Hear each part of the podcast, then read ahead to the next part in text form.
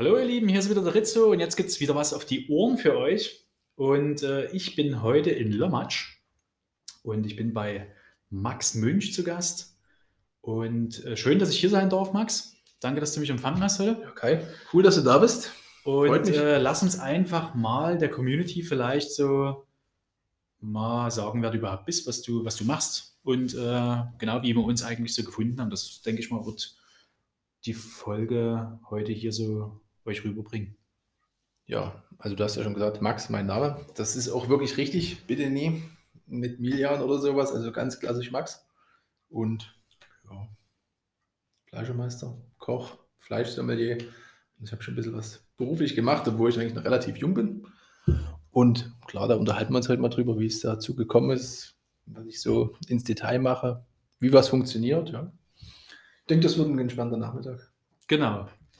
Äh, richtig, also ich bin nach Lommatsch heute gefahren. Äh, wir haben ja noch so zwei, drei Projekte am Laufen.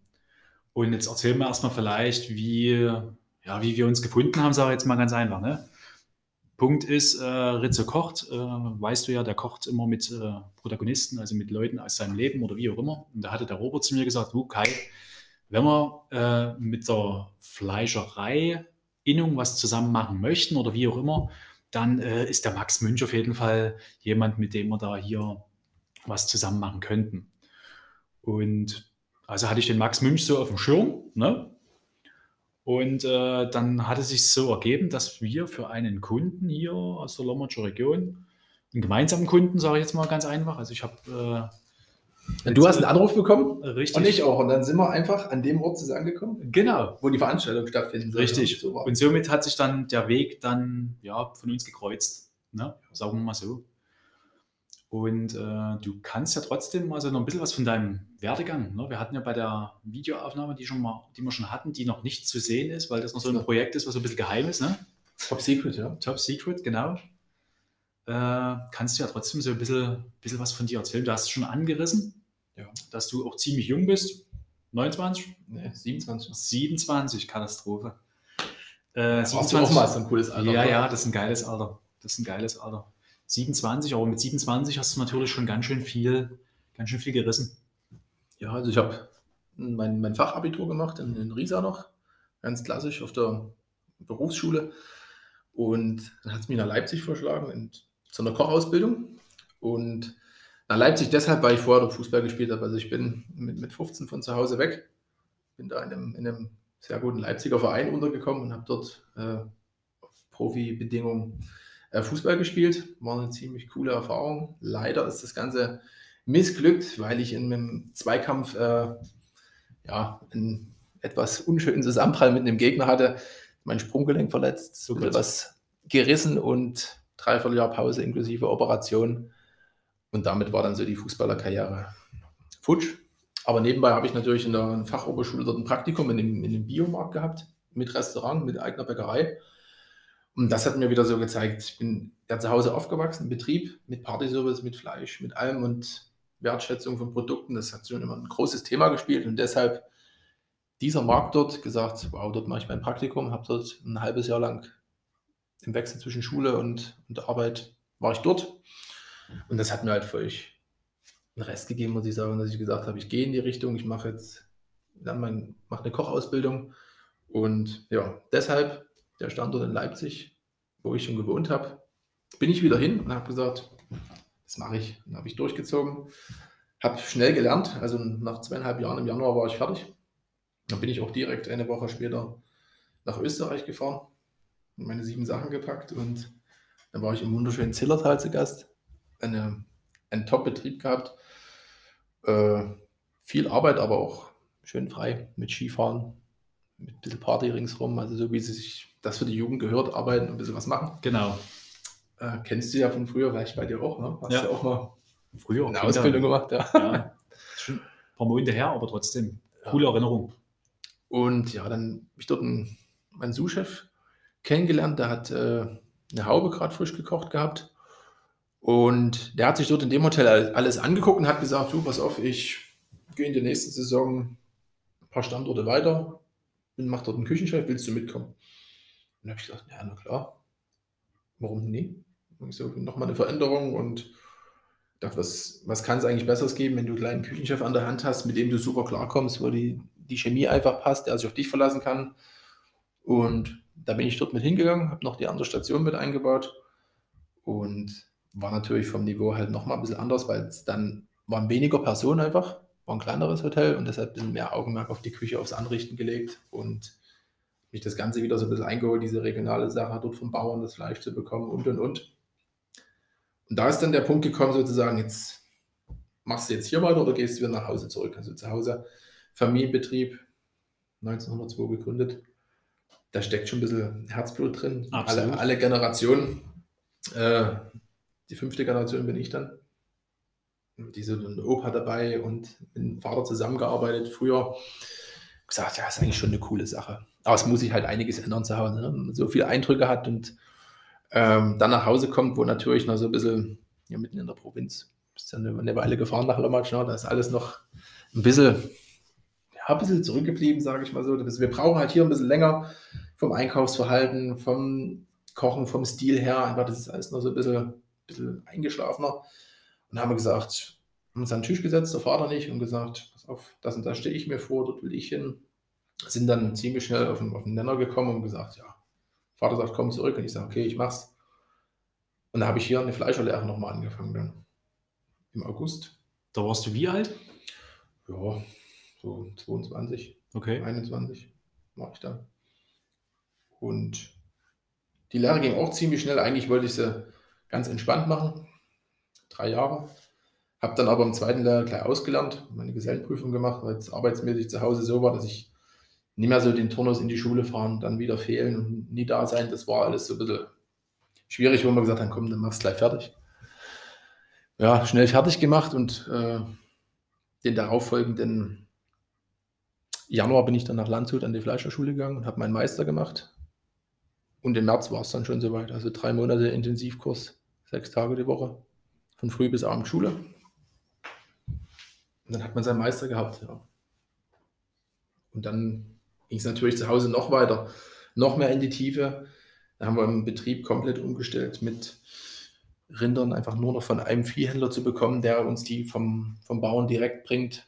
Noch einen speziellen Bauern mit ins, ins Boot geholt, der eine reine, sich eine reine Herde an, an Herfordrindern hier aufgebaut hat, an der Elbe bei Torgau, wo wir einmal im Monat dann speziell nur das Rind vermarkten. Mit einem Tier angefangen vor zwei Jahren, sind jetzt bei vier in der Woche.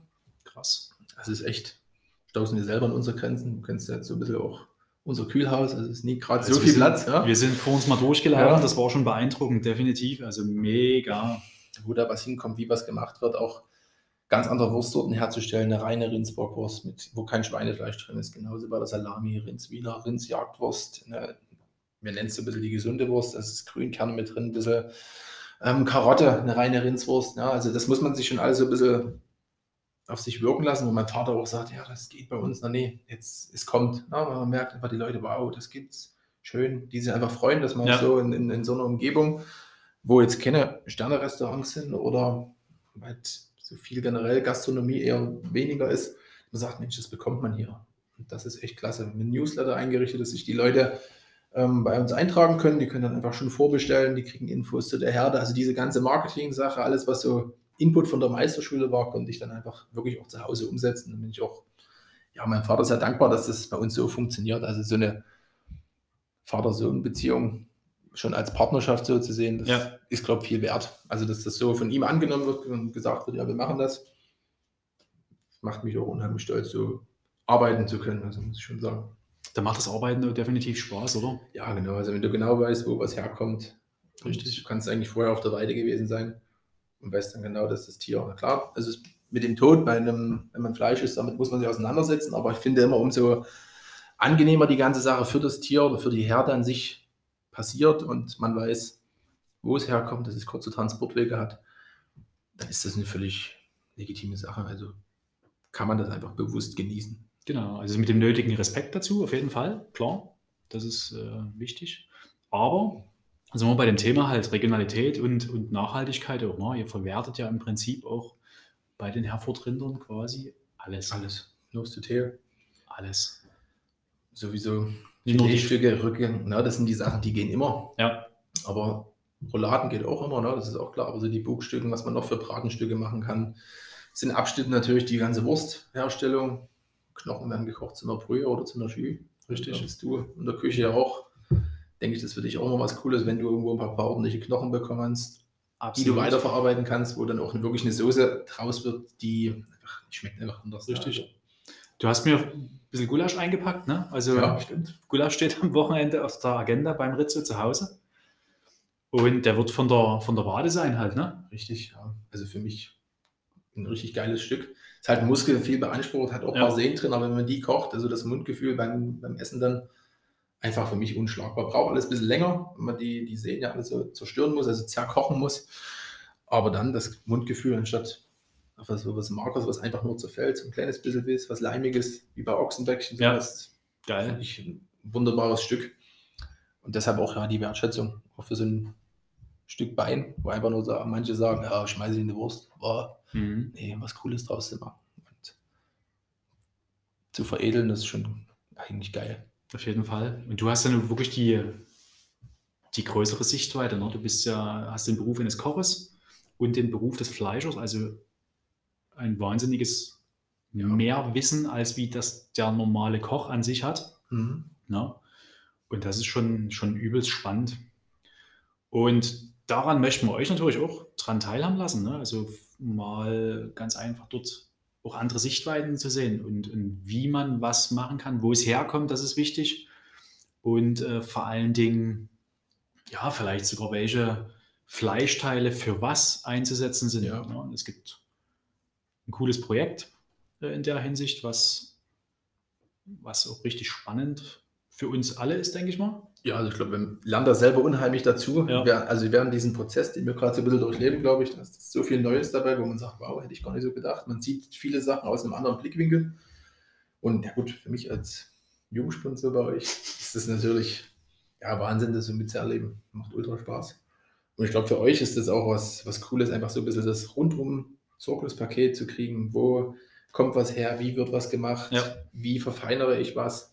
Also es sind so viele Parameter dabei, auch ja, selbst die Ernährungsgewohnheiten, wie, wie man bewusst isst. Ja. Das ist der Punkt Bewusstsein. Ne? Also auf jeden Fall dort ja mit Köpfchen auch an die Sache ranzugehen. Halt. Ja. Auch so ein bisschen querdenken, was kann ich noch machen? Muss ich immer nur das Beste vom Rind essen? Oder kann ich auch aus einem, mit einem coolen Eintopf einfach mal bei meinen Kumpels punkten? Ich glaube schon, dass das, dass das Definitiv, geht. Ne? Definitiv. Und das zeigen wir euch ja. So, nach und nach. Genau.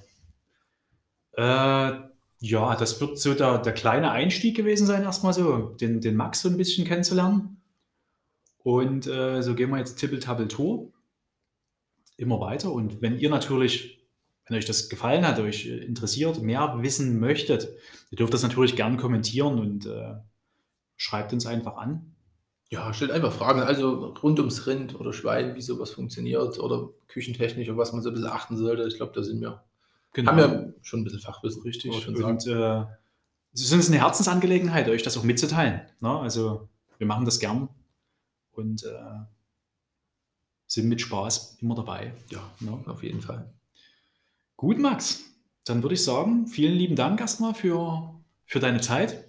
Ja, ich glaube, wir gehen gleich nochmal so ein bisschen in die Produktion gucken, oder? Vielleicht Ja, gibt es ja noch das eine oder andere, was du im, im Kalender irgendwie, Richtig, wir haben ja noch ein, irgendwie, ja, äh, das Genuss. äh, Adventskalender-Geschichte. Wir sind ja kurz vor Weihnachten. Ne? Ja. Also ich sag mal so, den Podcast, den kann man sich natürlich dann auch im Sommer anhören. Aber Es war kein Kalender zum Öffnen, aber vielleicht Nee. haben wir bis dahin was, was Richtig, vielleicht gibt's anderes da was anderes. Ja. Genau. Genau, das müssen wir noch, äh, sollten wir noch tun auf jeden Fall. Dann habe ich ja noch, hast du mir noch was anderes noch mitgepackt? Weil ich einen Räucherofen noch mit anschmeißen will vor Weihnachten. Stimmt. Da müsste ich mich aber sputen, ne, dass ich da hinkomme. Dann, ja, also, was haben wir heute? Dritten. Ja, du kriegst das schon hin, aber hast ja jetzt ein paar Tipps. Richtig, So, genau. Äh, ja, habt lieben Dank fürs Zuhören. Äh, kommentiert, teilt und äh, bleibt immer alle schön ritze und geschmeidig. Max, ich danke dir nochmal. ja, Bis bald auf jeden Fall. auf jeden Fall. Und äh, Seid gespannt. Also, genau, das Projekt, was läuft, das wird mega geil. das wird riesig. Gut, in diesem Sinne, haut rein, macht's gut. Ja, ciao, ciao. Ciao.